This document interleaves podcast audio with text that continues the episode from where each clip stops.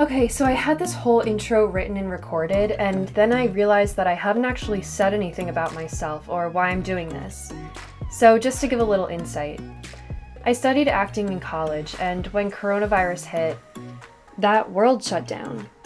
And it forced me to think about what I actually like to do and what I might miss about it. And that's when I realized that I really just like telling stories, specifically other people's stories. So, Welcome to Thoughtful Intentions. I'm your host, Fiona Winch, and in this podcast, you'll hear from a wide variety of people about their experiences and passions and all sorts of things I wanted to know. Everything from what it was like growing up in the 60s to how gemstone energy can change lives. This is going to be super grassroots, so bear with me and thanks for listening.